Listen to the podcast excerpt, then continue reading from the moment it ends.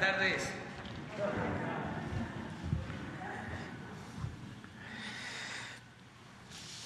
Vamos a iniciar. Es que se prolongó mucho la reunión de gabinete de seguridad. Como ustedes saben, iniciamos a las seis de la mañana, pero eh, fueron muchos temas los que se abordaron. Por eso estamos este, con esta demora. Eh, nos va a alcanzar el tiempo porque solo tengo una exposición que hacer. Voy a leer un documento que dice así,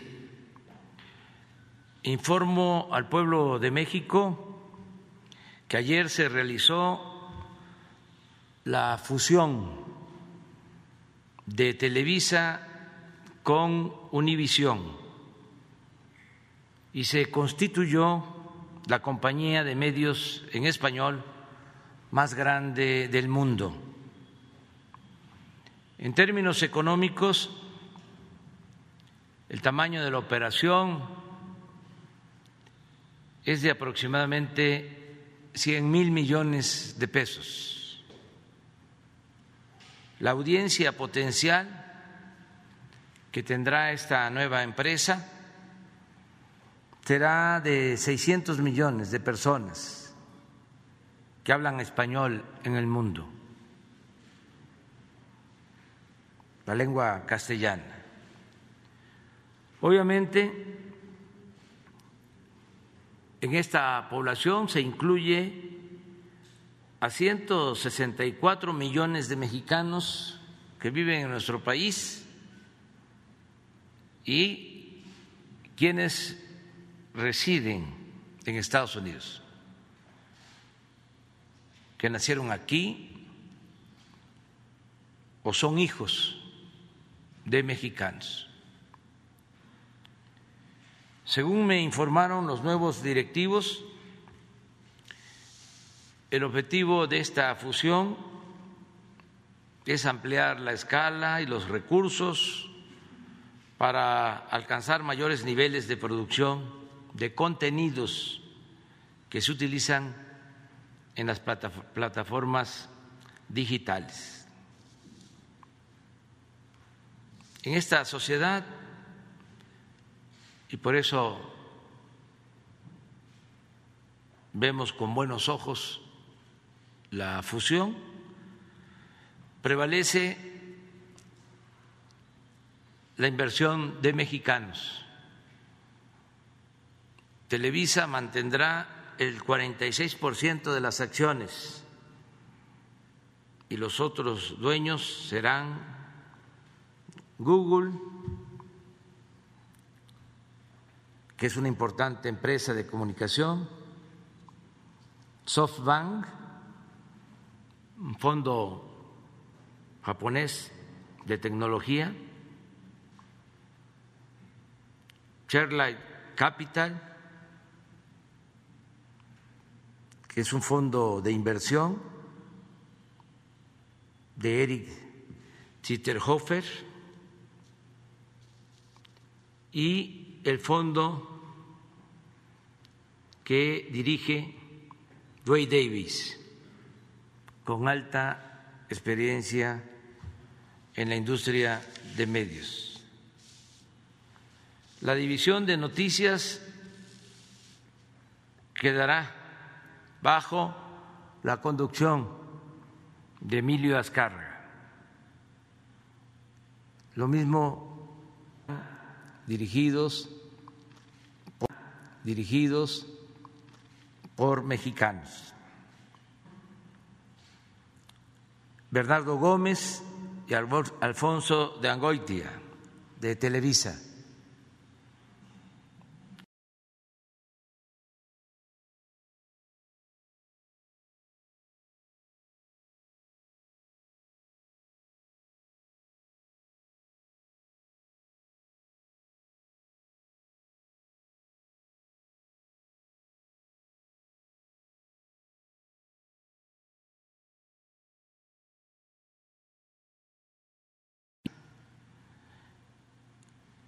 Y con responsabilidad social y ética. Les expresé mi satisfacción por haberse logrado esta fusión tan importante para la comunidad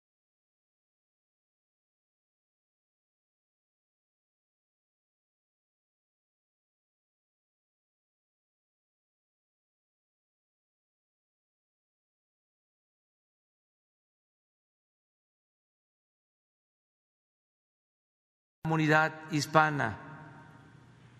Solo les pedí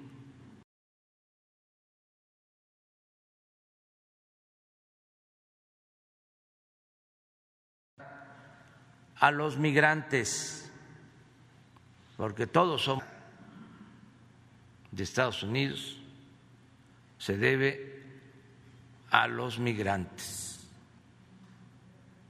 Que no se permita la xenofobia ni la discriminación, y en particular que se respete la dignidad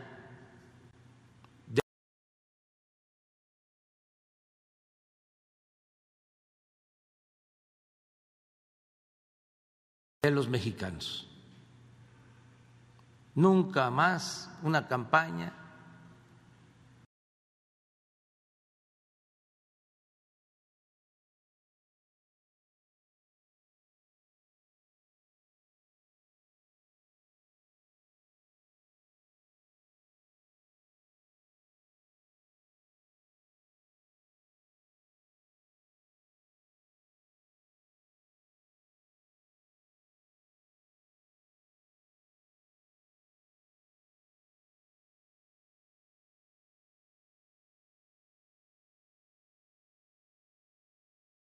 acompañada de otra.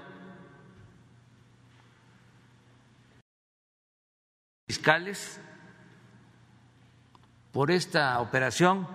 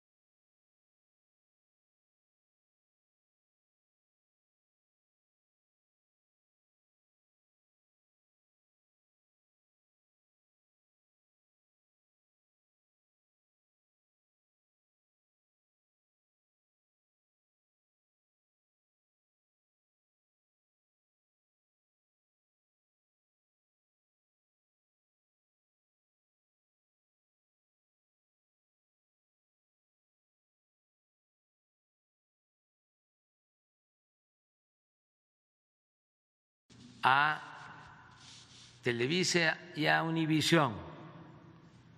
Tengo entendido que se va a llamar la nueva empresa así, Televisa, Televisa Univisión.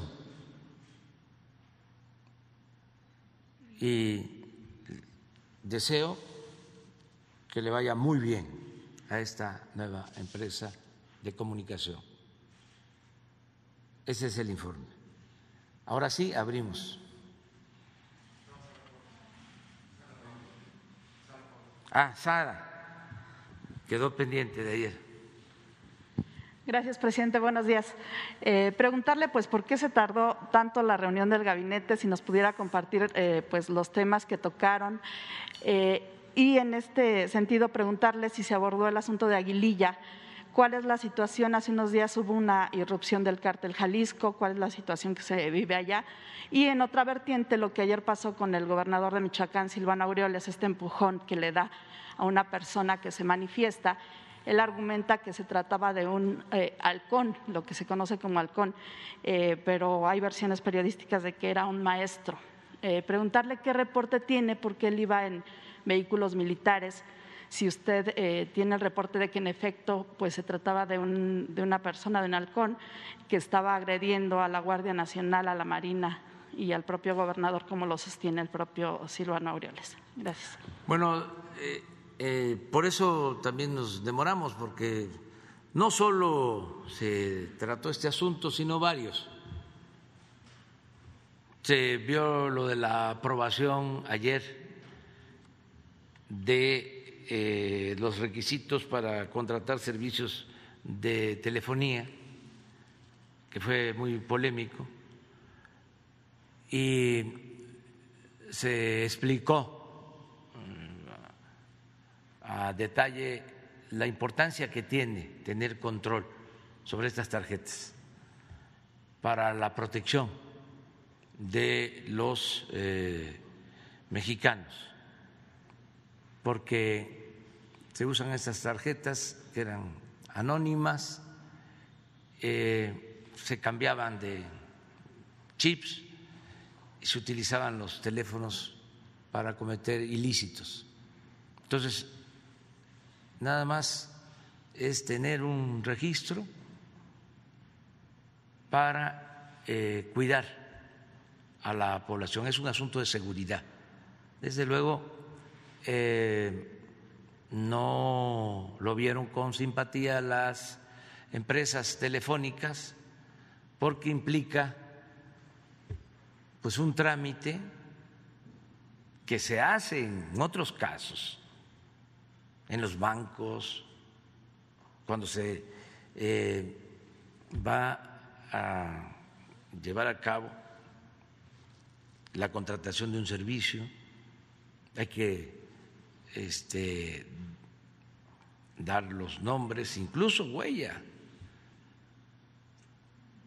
Ya se este, aplica en otros casos, pero eh, las telefónicas alegaban de que esto les limita la venta.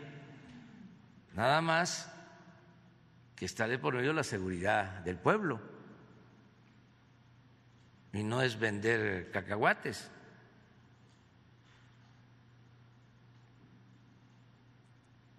Es vender una tarjeta para tener comunicación que puede utilizarse para extorsión, para secuestro, para cometer ilícitos. Entonces, se trató eso, ya vamos a ir informando poco a poco. Es un asunto fundamentalmente de seguridad para la protección de los mexicanos. Entonces, respaldando esto, ¿y cuántos, cuántos recursos se destinarían para estos sistemas? Eso se va a ver, eh, se va a buscar de que no sea oneroso, pero está de por medio la seguridad. Y no puede haber ningún negocio por encima de la seguridad del pueblo. Yo entiendo que este, eh, hay alguna preocupación. Son dos cosas que hay que también diferenciar unos que no quieren dar información porque eh, piensan que el Estado va a eh, invadir lo que tiene que ver con la libertad y lo individual.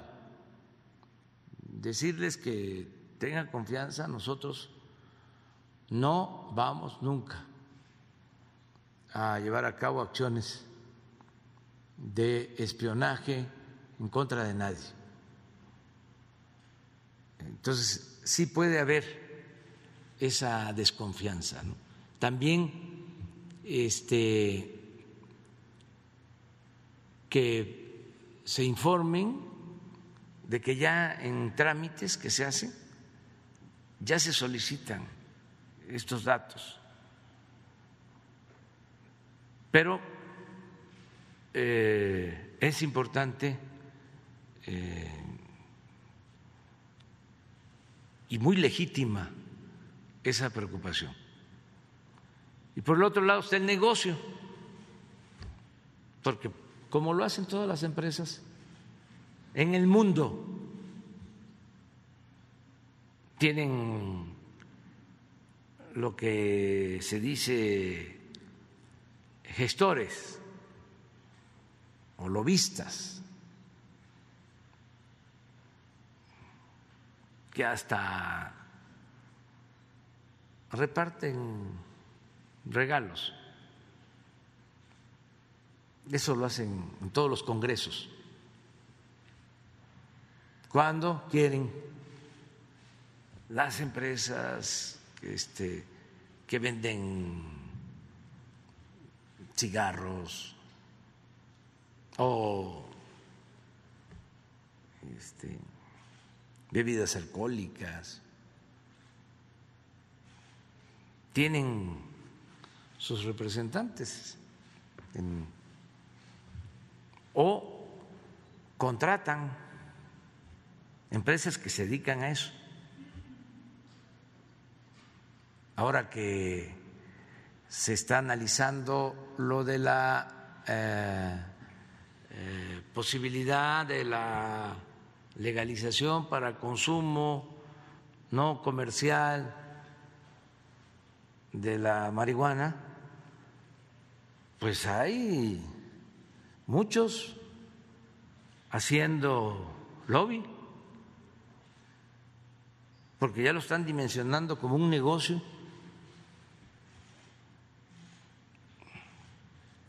Me han llegado a decir, si esto se resuelve, van a haber ingresos millonarios para la hacienda pública, que es una visión distinta a quienes este, consideran que no hay que prohibir. Pero así como hay esa visión, existe la otra, la del negocio. Y también lo mismo, no puede este, ser negocio algo que pueda afectar la salud o peor, que pueda significar violencia o pérdida de vidas humanas. Entonces, todo eso se está viendo, se trató eso hoy entre otras cosas, fueron varios temas muy interesantes. Y se trató también lo de Michoacán. Se está pidiendo de que no eh, se use eh, ninguna medida represiva. Y aprovecho para hacer un llamado a Aguilillas y a todas las comunidades de Michoacán en todos los pueblos, para que ayudemos a la pacificación, sin el uso de la fuerza. Siempre he sostenido que no se puede enfrentar la violencia con la violencia, no se puede apagar el fuego con el fuego, no se puede enfrentar el mal con el mal. El mal hay que enfrentarlo haciendo el bien. Por eso, en el caso de Michoacán, en Aguililla, actuó muy bien la Secretaría de la Defensa porque no ha dado motivo para el enfrentamiento, para la confrontación. Y han actuado muy responsables y han logrado dialogar con la población para que eh, se permita que lleguen los programas sociales, los programas de bienestar. Y la gente lo está aceptando. Pero hay eh, visiones distintas existe eh, la opinión de que tiene que usarse la fuerza. Nosotros no compartimos ese punto de vista. lo que sucedió eh, en Aguililla es que después de muchas insistencias del gobierno del Estado para que eh, participara el ejército,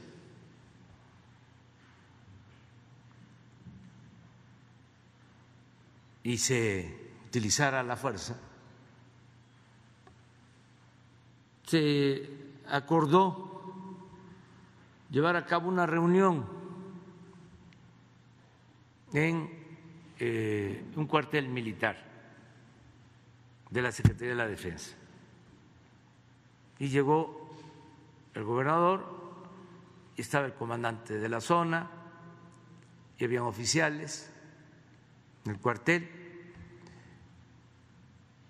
pero era para llevar a cabo ahí la reunión.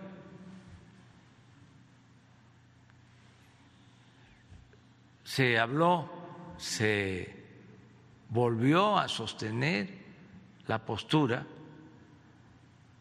del gobierno federal de que no se iba a utilizar la fuerza y que se tiene que privilegiar el diálogo y el acuerdo,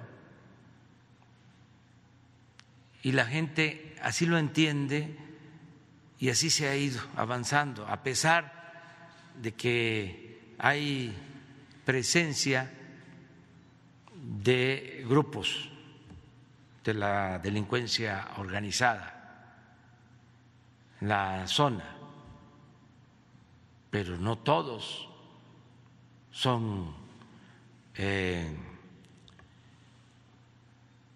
miembros de las organizaciones delictivas, la mayoría del pueblo es gente honesta, trabajadora, pacífica. Entonces se llevó a cabo la reunión, se volvió a reafirmar la postura de la Secretaría de Defensa y ya estando ahí,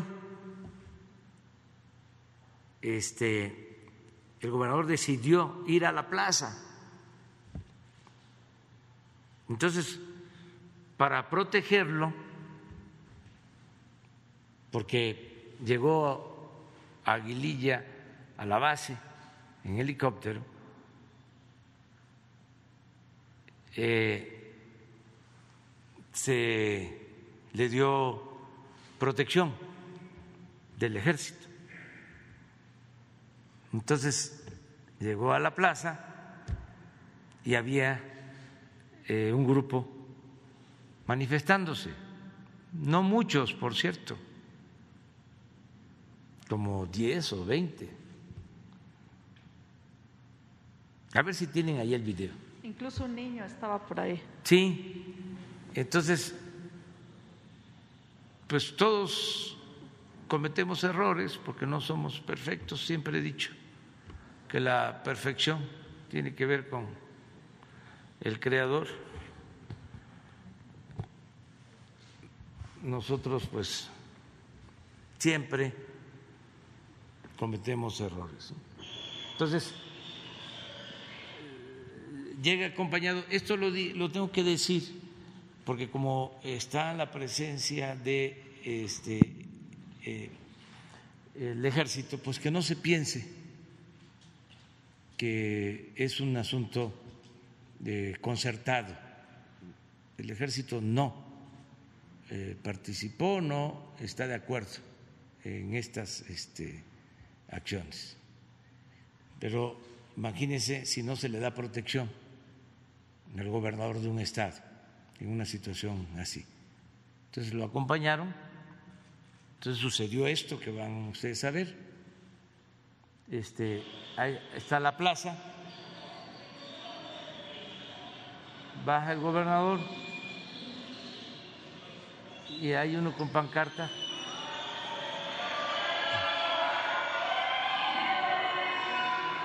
Y eso es todo.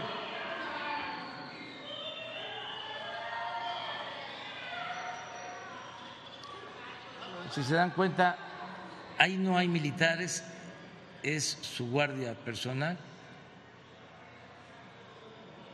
Y ahí están los... A ver si no se abre. A ver, nada más para ver cuánta gente. Ellos son.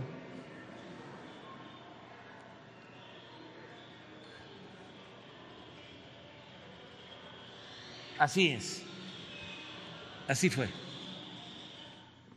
Este, pero hago un llamado a la conciliación.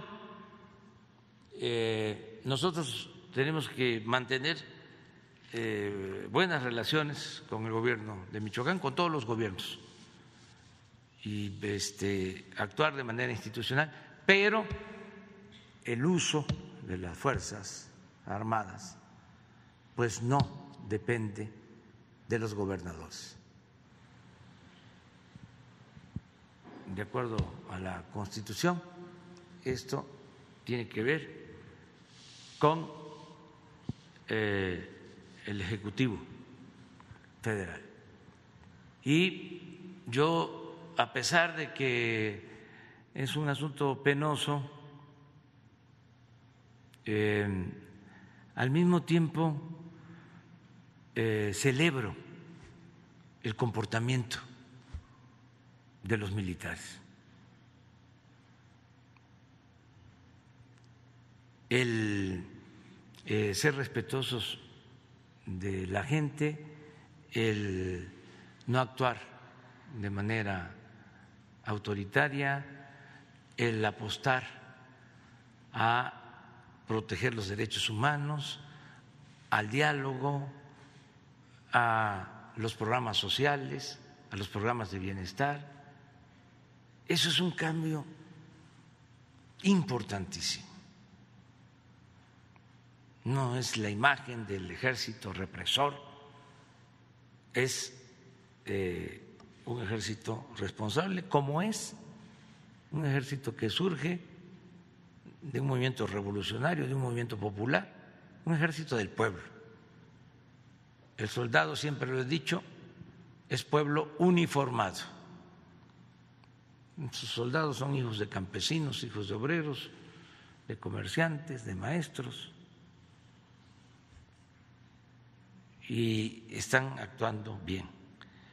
Bueno, eh, espero haberte contestado. Sí, presidente, solo en este tema decía que usted tenía diferencias. Las diferencias son con el gobernador justo por el uso de la fuerza, preguntarle eso. Y también cuando habla de, diálogo, de conciliación, ¿con quién, con quién el diálogo en, Aguililla? ¿Con, ¿Con, los pobladores? Con los pobladores. Nos los pide incluso este, hasta sacerdotes. Nos ha pedido el obispo de Apatzingán, que se intervenga. Y lo que quieren es una solución pacífica. Y se les, han, se les ha estado atendiendo. Ha habido reuniones de la secretaria de Seguridad Pública, de todo el gabinete con autoridades religiosas, buscando pacificar. Pero si tomamos los pueblos y este, se usa la fuerza, se invade con policías, con soldados, pues eso no va a conducir a nada bueno. Tenemos que llamar a todos a la serenidad, la tranquilidad, a buscar la paz, no a la violencia. ¿Qué es la diferencia que hay entonces con el gobernador Aureoles? Sí, pero no tampoco es un asunto eh, tan grave. Acuérdense que en la democracia siempre hay diferencias, hay discrepancias. Solo en las dictaduras no. Existe eh, pluralidad, pero en la democracia sí. Y lo importante es resolver las diferencias con el diálogo, el entendimiento Y eso es lo que vamos a seguir haciendo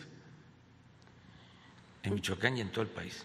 Gracias, presidente. Preguntarle, pues, lo que pasó ayer en el INE, que decide, ratifica esta sanción máxima de retirar la candidatura tanto al aspirante Michoacán como de Guerrero. Eh, ¿Qué opina de esta sanción máxima que se aplicó? Si usted considera fue excesiva. También decía Félix Salgado, pues va a caer el INE.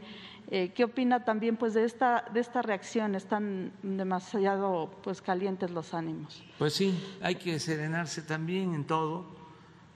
Yo ayer dije que ya se iba a terminar el periodo del presidente y de dos consejeros, pero no, me equivoqué. Concluye su periodo hasta el 23 y también me equivoqué porque dije que estaban sancionando a Félix por 150 mil pesos y resulta que no, son 19 mil. Ya el candidato de Michoacán, Morón, creo que por 12 mil, o sea, dos gobernaturas o dos este, candidaturas canceladas, una por 12 mil y la otra por 19 mil pesos. Entonces, nada más lo aclaro. Desde luego, todo esto lo tiene que ver el tribunal, porque no es todavía la última instancia.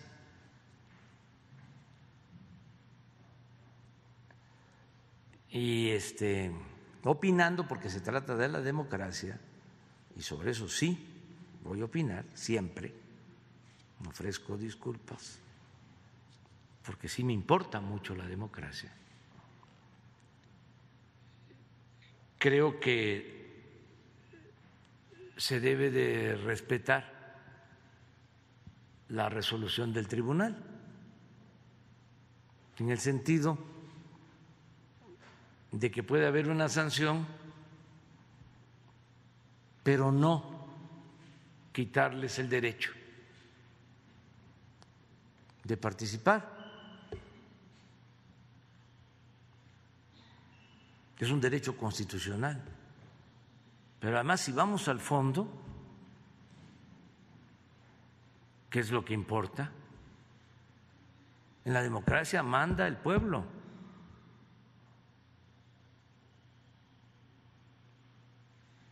Demos es pueblo, Kratos es poder, es el poder del pueblo. El pueblo es el soberano.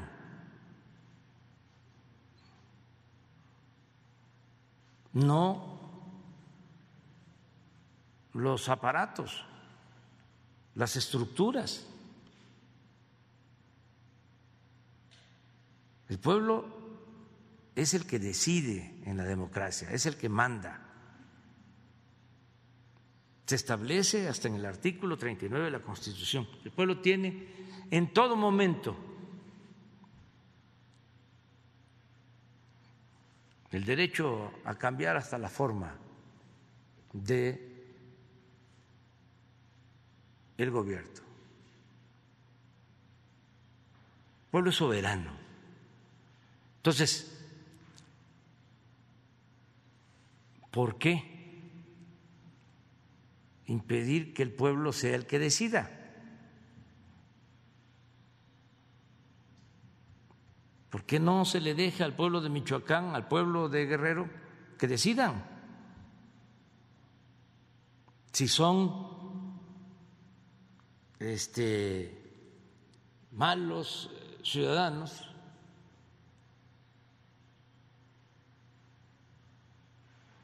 ¿Qué no puede el pueblo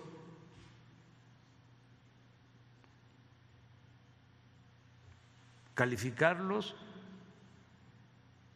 reprobarlos o elegirlos? Porque estaríamos ante un hecho inédito Nunca se ha llevado a cabo una cosa así. Si estamos dando los primeros pasos para establecer una auténtica democracia y vamos a golpear así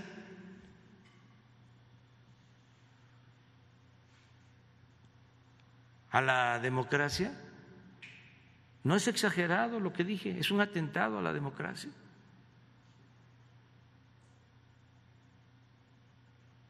Y yo entiendo pues, que existan posturas conservadoras de los que han simulado ser demócratas cuando la verdad es que han sido tenaces violadores de la Constitución, de las leyes, ejecutores o aplaudidores de fraudes electorales. Y ahora se convierten en los paladines de la democracia. Entonces, ojalá y el tribunal resuelva bien este asunto y respetar ya esa instancia, lo que decidan, y lo mismo eh, que haya debate, pero que no haya eh, insultos, que no haya violencia, todo de manera pacífica. Y tener confianza, no eh, tanto en los que representan a las instituciones, sino tenerle confianza al pueblo, porque si no se pueden cometer ahora injusticias y atropellos, es porque el pueblo está muy consciente, muy avivado, como nunca. Antes daba una instrucción arriba, los poderosos, y se cometían pues muchas injusticias. Ya les platiqué de cuando me desaforaron. Fue una instrucción de los Pinos al presidente de la Suprema Corte, Mariano Azuel, un acuerdo de los partidos Hay una anécdota, cuando sale el pueblo a defenderme, eh, hubo una manifestación como de un millón de personas. Por eso yo siempre sostengo que el pueblo es mucha pieza. Y ya cuando tuvieron que dar marcha atrás, el presidente Fox salió a decir que este, iban a reponer el procedimiento o algo por el estilo. Y una expresión de un diputado de otro partido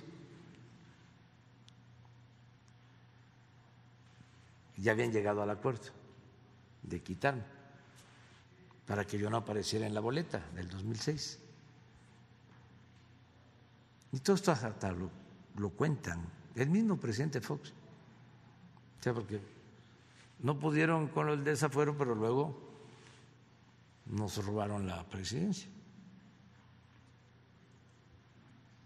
Pero la anécdota es de que está un diputado del otro partido, bueno, lo voy a decir porque además ya este, es historia, ya yo creo que hasta lo escribí. Chofet, que era en ese entonces diputado y era como el brazo este, operador de Manlio Fabio Beltrones, que era el dirigente de la Cámara.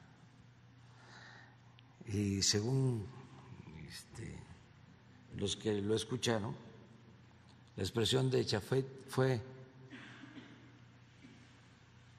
ya se nos rajó Fox. se nos rajó Fox. Entonces, así era antes y ya no debe de seguir siendo de esa manera. Hay que cambiar. Y puede que no nos guste un personaje, hombre o mujer, pero no pueden fabricarse delitos. No puede haber venganza. No. Y siempre el mejor método cuando hay un conflicto es el método democrático. Bien se dice de que para no equivocarnos, lo mejor es preguntar. Y en este caso, ¿a quién se le va a preguntar? al pueblo. Al pueblo de Michoacán, al pueblo de Guerrero. No hay que tenerle miedo al pueblo. Y tampoco despreciarlo. Entonces vamos a esperar a ver qué resulta con la decisión ya definitiva del tribunal. ¿Usted respaldaría estas expresiones de que el INE debe desaparecer y no es como una manera pues de amenazarlos? Eh, no me gusta la resolución, entonces mejor desaparecemos. Ya ayer hablé de eso, que para que no haya ese tipo de expresiones, que yo no eh, permito, ni estoy de acuerdo, para que no se dé ese ambiente de confrontación, lo mejor es actuar con rectitud, con integridad, sin fobias.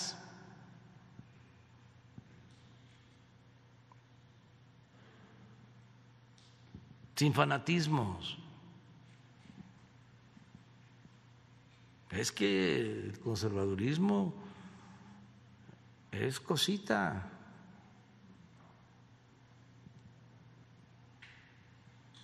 Acuérdense de la historia,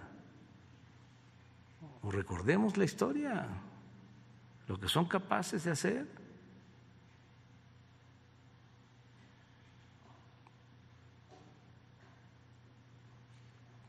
Cuando nos hicieron el fraude en el 2006, uno de estos personajes que todavía está en contra de nosotros.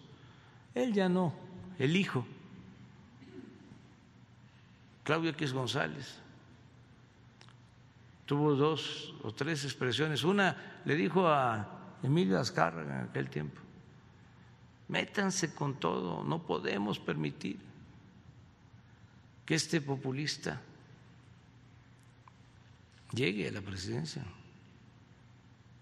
Y Emilio le decía, es que vamos a perder credibilidad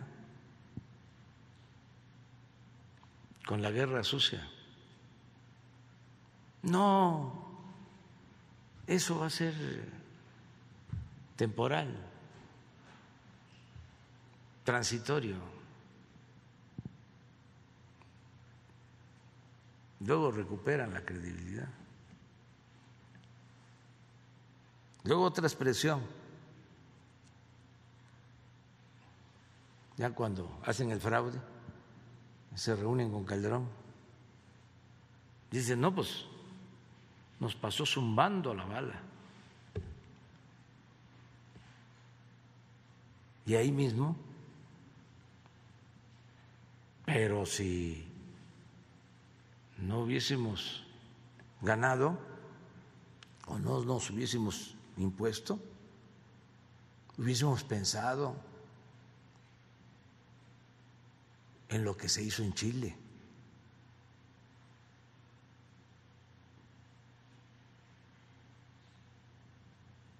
Entonces así son.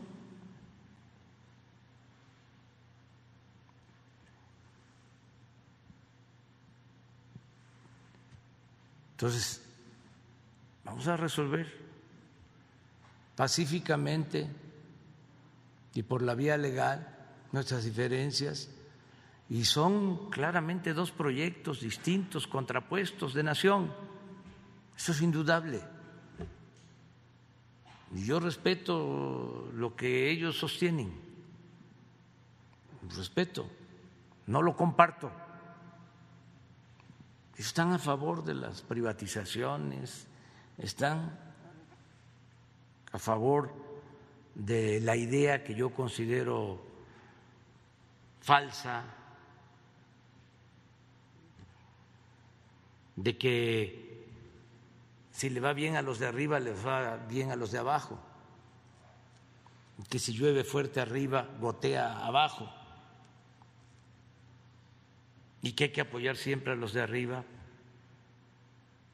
porque así algo le llega a los de abajo, como si la riqueza fuese contagiosa. Yo no creo en eso. Yo creo que existe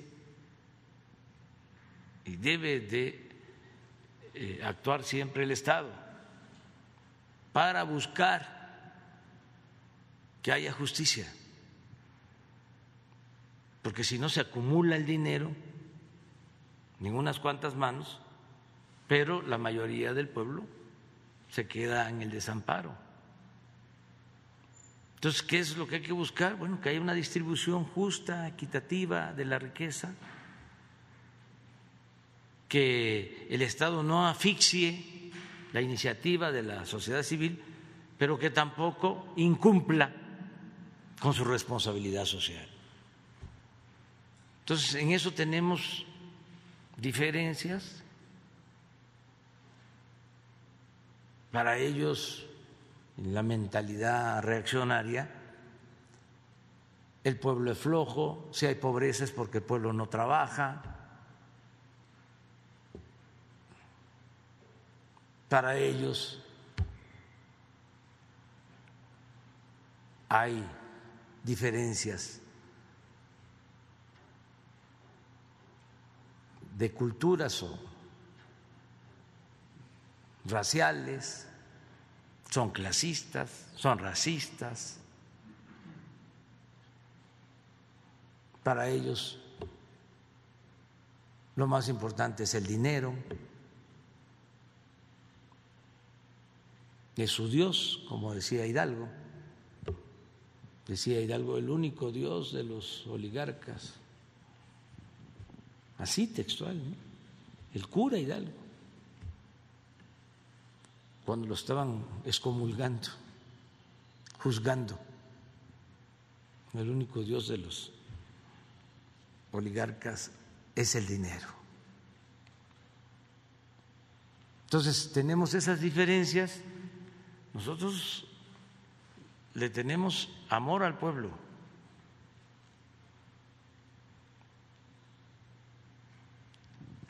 Y queremos que no haya pobreza y que no haya injusticias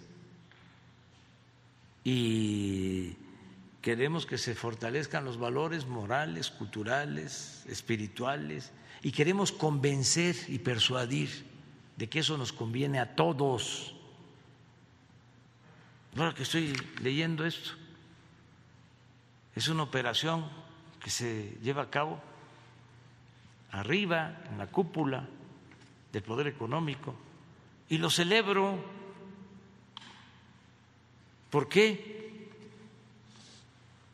Bueno, porque se genera un beneficio,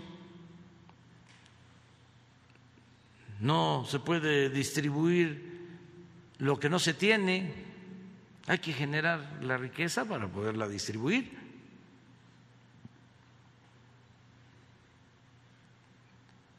Como también no es nada más generar riqueza sin distribuirla con justicia. Entonces, esto lo celebro, más si van a pagar impuestos, una operación de esta significa, como aquí lo digo, miles de millones de pesos de impuestos. Y son becas, y es pensión para adultos mayores, para discapacitados, es para vacunas, es para el bienestar del pueblo. Eso nos corresponde a nosotros hacerlo. Antes, ¿qué pasaba? como los grupos de poder económico tenían tomado, secuestrado del gobierno, pues no pagaban impuestos,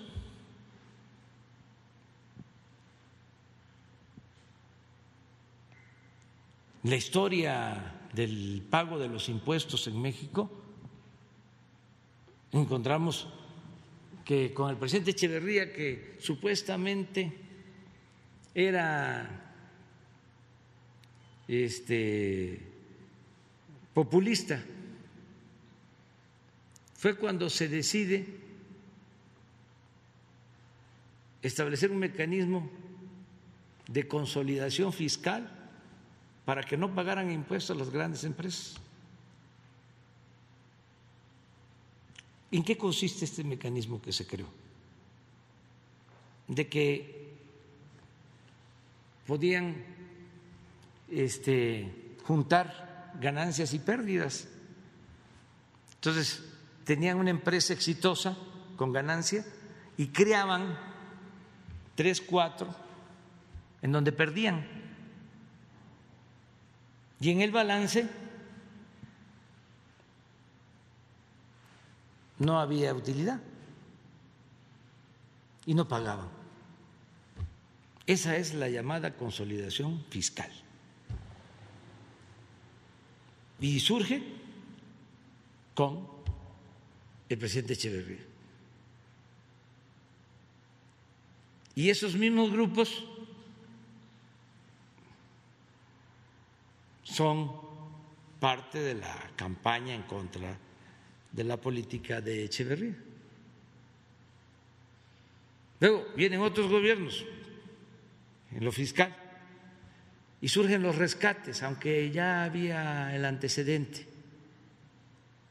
de los rescates desde la época de Porfirio Díaz. Pero con el presidente López Portillo se rescatan empresas famosísimas, que no las voy a mencionar del país, de México, de Monterrey, rescate con dinero de los mexicanos. Luego el FOBAPROA, con la crisis que ellos provocan por el mal manejo de la economía, convierten deudas privadas de unos cuantos en deuda pública, en deuda de todos. Y a la par, la condonación de impuestos, miles de millones de pesos. No pagaban los de arriba. Imaginen al banco más famoso o de los más famosos. Imaginen las empresas más famosas y más grandes. Pues esos bancos, esas empresas que están pensando, no pagaban impuestos, se les condonaban. Entonces, ¿por qué no voy a celebrar ahora esta operación? Si se va entendiendo de que se tiene que actuar de manera distinta. Y esto eh, en otros países es algo normal, porque siempre hablamos de la globalidad y de integrarnos, pero no copiamos lo bueno de otros países. Se hicieron operaciones cuando se privatizó la banca. Fíjense lo que se hizo ¿no? con el FOAPROA. Se rescata a los bancos.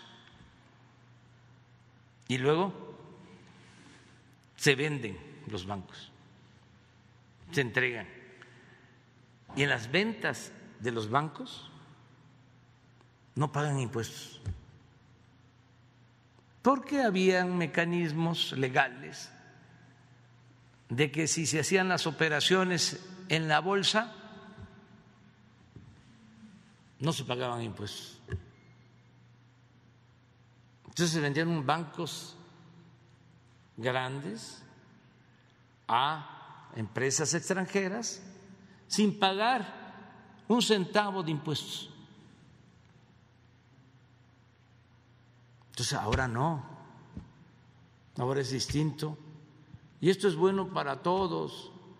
Yo estoy seguro que esta empresa nueva que va a surgir de la fusión de Televisa y Univisión va a ser muy exitosa. Estoy seguro de eso. Porque además eh, son millones los hispanos. Nada más para precisar, usted no va entonces por desaparecer al INE con esta reforma de la que habló ayer, ¿no pasaría por la renovación de todos los consejeros? ¿O sí podría, o va a analizarlo todavía? Sí, está este, en análisis.